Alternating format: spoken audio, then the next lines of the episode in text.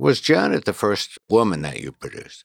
No, we had done uh, Thelma Houston. Oh. we had done uh, Cherrelle. Oh. We had done um, Cheryl Lynn. Uh, I'm trying to think who else. Well, we did an all-girl band called Klymaxx. Klymaxx, we did course, them. Yes.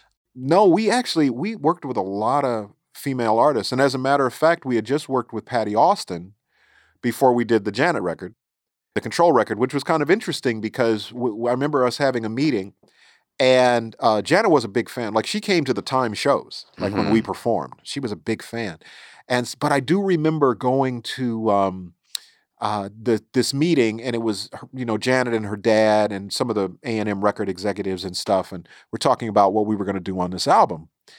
And they played her this Patti Austin record we had just done. Now the Patti Austin record we were doing for Quincy, Mhm. and so there's strings and there's all this. I mean, it's all this kind of full lush thing. And I remember when it went off, she said, "Hmm, "I'm not sure if I really want to do a record that sounds like that." And we were like, "No, no, no, Janet, no, your record's not going to sound anything like that. Like we, we're going to create your own sound and and that." And she said, "Oh," she said, "Okay, okay." And I said, "No, no, no, that was for specifically for something we were doing for Quincy." And she said, "Okay, okay." So as we were walking out of the meeting, her dad says, "You guys are from Minneapolis, right?" And we said, "Yeah." Prince is from Minneapolis, right? And we said, "Yeah."